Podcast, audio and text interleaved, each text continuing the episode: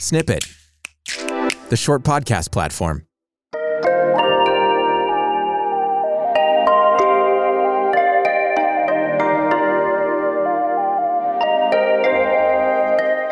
This is Check Your Privilege, the podcast. Let's welcome anti racism guide, mental health activist, and founder of the Check Your Privilege movement, your host, Myisha T. Hill.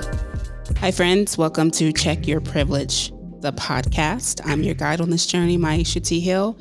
And as always, I'm grateful to be in community with you. I am very excited to be back with my friend Jennifer Kinney uh, for the second part of The Cause and the Cure. Hey, Yeah. Jen, how you doing today? I am doing all right. How are you? I'm good. I'm good. You know, one of the last things that we spoke about last week was really around monetization. And so, one thing you said was like when you tell folks that white folks shouldn't monetize, there's this pushback. And I'm really Yeah. curious if you know, like, what's the bottom line? Why does the pushback exist? Are there any historical implications to that? Yeah, I really feel like the people are so steeped in capitalism and this, you know, like market economy that we've created and, and the commodification of all the things. And so when I suggest that white people not monetize, the the pushback that's weird to me is that people will say, "Well, we need white people to speak." And I'm like, "Yeah, I'm not saying white people shouldn't speak. That we shouldn't get our people, that we shouldn't, you know, like use our voices in this movement." But why do you think that's what I mean when I simply say that they shouldn't monetize? Right? It reveals how tied we are to capitalism, money as an incentive. That it seems like if I say we don't we shouldn't monetize, then I'm saying we shouldn't speak. Right. And that's not what not what you're saying. I, I had to kind of do a side note so I could pull up the definition of industrial complex and just kind of break that down real quick. So, um, an industrial complex is a socio-economic concept where business becomes entwined in social or political systems, movements, or institutions that creates a profit economy from these systems.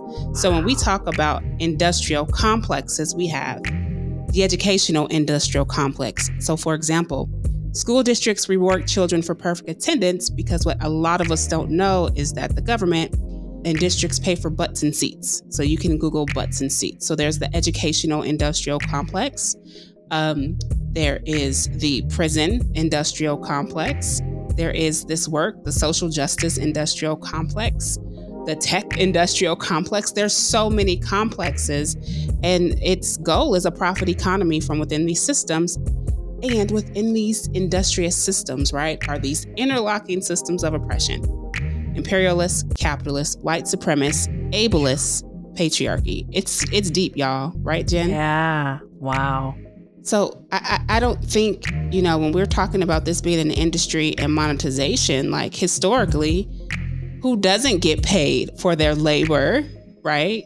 Right. Who has not gotten paid? Right. Black, brown, indigenous. But, you know, largely like black people are not getting paid. Yeah. Um, and so it's interesting because, you know, we've been talking about these content creators who are white, who are building these platforms and they're going out and they're doing these things. And not only are they monetizing, they're also taking advantage of a system that already advantages them and prioritizes them. So, like, I think I was telling you in the last podcast episode, I'm kind of new to TikTok and the phenomenon. And something that I noticed is like, I had a couple of videos go viral and I was doing really well. And I decided, you know what, I really want to make sure that I'm, I'm doing duets and I'm sharing content creators who are Black, Indigenous. And the thing that I noticed as I did that is my numbers went down. My engagement went down. And I could see firsthand how my existence on this platform was essentially like benefiting from this whiteness and and also like building on that and then perpetuating it. And the question that I had to ask myself as a content creator is how can I be on this page and in this space? how can I be here in a way that has integrity? And right. so I started talking about it and naming it, right? Like, I know this exists, I see it, I'm experiencing it. Here's what I'm not going to do I'm not going to chase following, like follower numbers and counts to the extent that I would no longer share the content and duet with Black content creators. I'm going to continue to engage and exist on this platform in the way that I need to, in the way that I feel is just.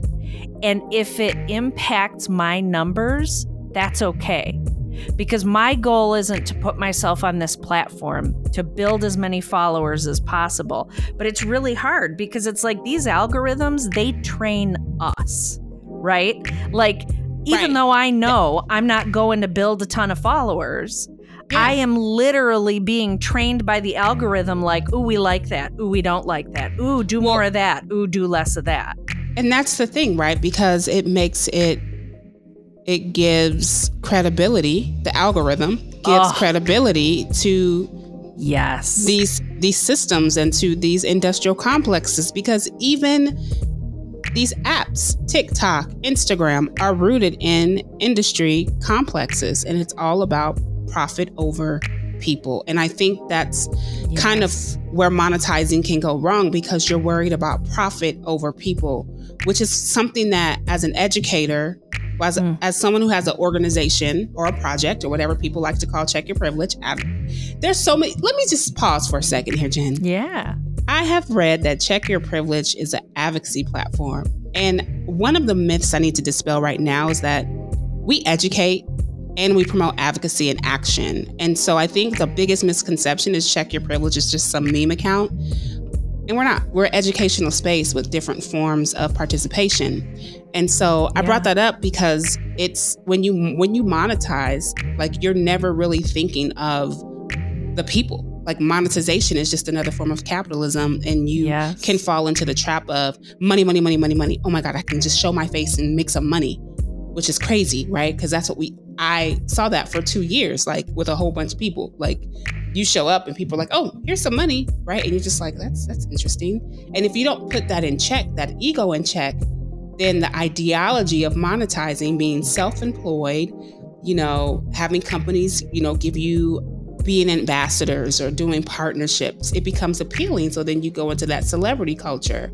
And so, like with monetizing, you have to be really careful that you're not upholding systems of oppression, right? So for me, it's, you know, if check your privilege workshops, maybe not our programs, but our, all of our workshops are pay what feels good because in another world, people don't always have $47 to come to a workshop, but somebody might have a dollar. So it's right. how do you monetize in a way that's smart? How do you monetize in a way that, yes, it's colluding with capitalism, but you can put still put people over profits if that makes sense. Yeah, I absolutely. Think what what ha- what happened is that a lot of people saw what happened, saw the educators, saw the money behind it, have jumped on the bandwagon, right? And there is a generation of folks, the graduating class of wokeness from 2020, who are now monetizing and stealing other people's content and going for the numbers because they think that's what matters, right? And a lot of people don't think.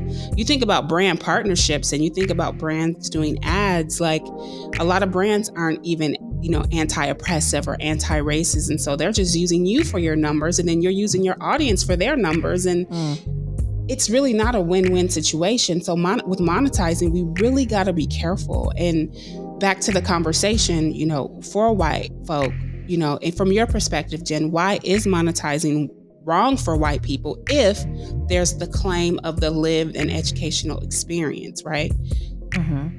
Why shouldn't they monetize if they have that experience? What, like, what, what? I really, I have not been able to figure out a way to engage this work as a person who is white and monetize it without perpetuating white supremacy.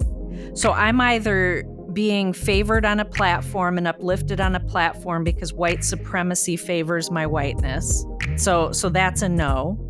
I will automatically be like centered and lifted up and given cookies just because I like said, "Hey, everybody, racism's bad," and people are like, "Oh my gosh, you're white. You think racism's bad? You're amazing." Ooh, the gold Right? stars. The gold stars, the cookies. I mean, we could get really deep and philosophical and talk about how monetization is more than just the green, but we'll just stick to that for today's convo. You know, like I cannot figure out a way to engage the work and monetize without perpetuating white supremacy. So if I'm dedicated to uprooting and dismantling and tearing down white supremacy, then I can't do that. Like it it literally doesn't work.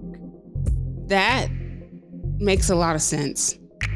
And I remember, you know, wrestling with that for a while too. And it's, do you, you know, one of the conversations that I remember having with someone is, you know, hey, you know, you're you're you're going to get paid less than BIPOC folks that I work with, and you know, hey, it's a sticky conversation to have, right? Yeah. The- because Yeah. the truth is, is two things can be true at the same time, right? You can have a Mhm. degree in this stuff and know it, hmm and yet positioning yourself as the solution is incredibly dangerous because you're not seeing how that's replicating systems of harm. Yeah, I mean, I would say this like, I need to stay in my lane on this even more so because I'm primarily focused on and speaking about people who are existing in social media platforms and building Mm. themselves as influencers on platforms. Thank I you will for have clarifying. educators. Yeah, like, I, and and I have, I have friends and co-conspirators who are black educators who are radical who have come to me and said like i actually think there is a place where if i were to call you in to do some work i think it would be okay to compensate you in some fashion. And i'm like i have mad respect for these people. I'm still totally uncomfortable with that concept and have not and nor do i think of stepping into that. But i think like in the years that i've grappled with this and wrestled with this and like Tina and I have talked about this when I was part of the Speaking of Racism podcast, and we were talking about going out and doing events together. You know, the reality is there was this financial aspect where it's like it would have to cover the cost of me leaving my family and being present. Is there a way to do that and navigate through that in our relationship on a small scale with her as a black woman deciding like what would work? I, I think maybe, but that's not an area that we really stepped into. So so I think there's obviously like a lot of nuance, a lot of gray, and yet there's a lot of clarity for me. And so when I speak specifically about people going out and becoming authors and writers and creating platforms to help white people learn about their racism or they create, you know, like educational resources and and seminars and things like that and they charge money for it, like I can say very clearly, no. That's wrong. Right. So I, I, I'm loving that you have the line of delineation, right? There's something to say about people who get called into it because they're invited or they're they're paid for it or they have the etc. We're specifically speaking of people who are on social media, Yeah. growing rapid followers to get blue checks, Yep. to get endorsements, and the easiest word to just say is just how unfair it is because we know how the algorithm works that Mhm. You can grow rapidly and get a huge following based on you just being a person who says racism is bad. Yeah. And I mean, I think the way that I navigate social media spaces and platforms as a white person has been something I've really had to be intentional about. So, not to take this in a totally different direction, but the other thing is how do I show up and what do I post about? Am I constantly feeding a cycle of like, oh my gosh, oh my gosh, we've got to do something racism and, uh, you know, and like creating a frenzy around um, activism? constantly portraying black trauma and pain and Speak death. on it. And- You know? and I just can I just pause you here for a second because Yeah, that is yeah, yeah. actually why folks are used to seeing black pain and black trauma because we have influencers and folk who are perpetuating and raising all of our anxieties and nervous systems by posting Mhm. harm. And Yeah. you know, people justify it with, well, people need to see what's happening so that they change.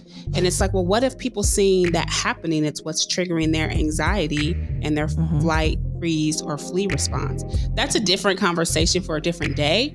But Right, exactly. it's a very real conversation that uh, people are using traumatic events to profit. People are using traumatic events to keep folks dysregulated from being in touch with the work that they have to do.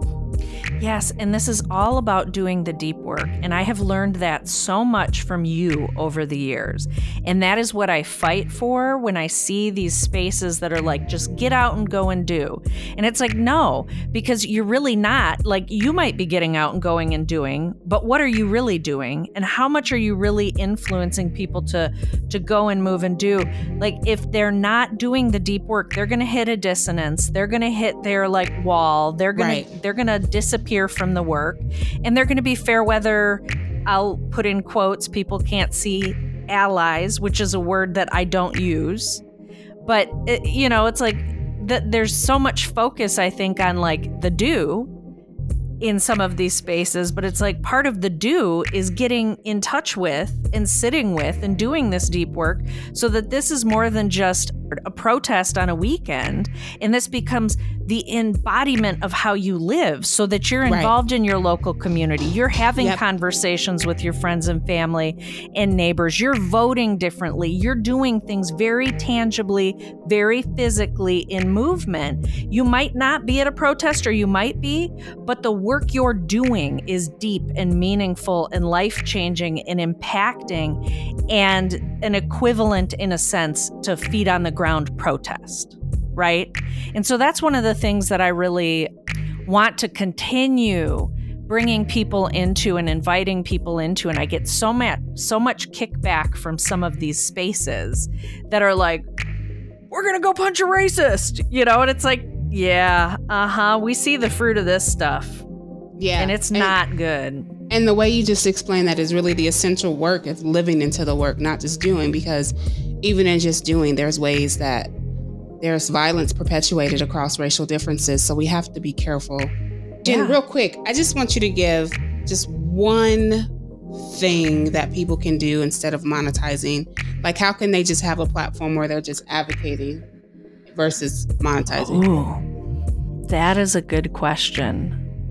And that is one that I struggle with because I have a platform myself and I'm constantly assessing and reassessing and asking, how am I showing up in this space? You know, it's like I try to show up as my whole self with all of my interests and not just talk about white supremacist delusion and systems of oppression, but also talk about, you know, the many interests that I have.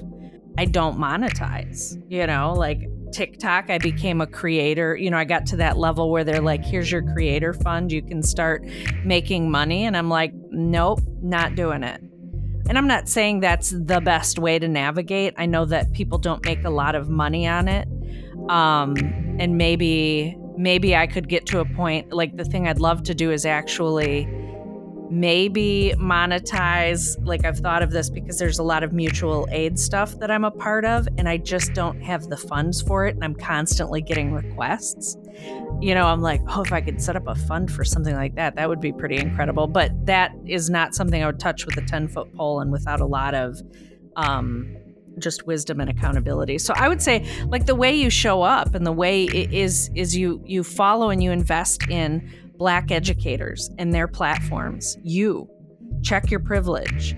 You know, Kina, divesting from whiteness, Letty, History Shows Us podcast. Like, there are places where people can go and they can pay and they can support and be in a be part of being in a community. I don't know that it's even my place to say how to do that and how to engage that because I think it's an outpouring of our embodiment.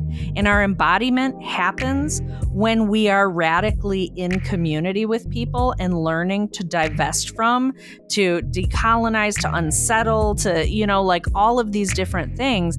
Then, as we move forward and we build things, we're building them, hopefully causing far less harm than we would have if we'd just been on our own trying to figure it out.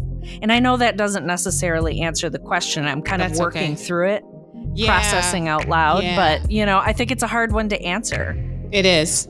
It is. And I appreciate you being like super honest with all of us listening. Like, this is just what I think. These are my thoughts. You know, there's there's there's no, you know, in this work we often say there's no right or wrong way. You it's we're building as we go. We're figuring out as we go because nothing like Yeah. this has ever been done.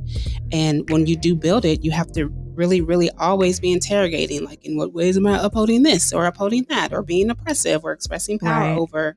So it's definitely a practice. Uh, Jen, thank you for your time today. Yeah. Thank you. Hope to have you again. And friends, if you're listening, we hope that you were encouraged by this two part episode series and keep living into your work. Peace.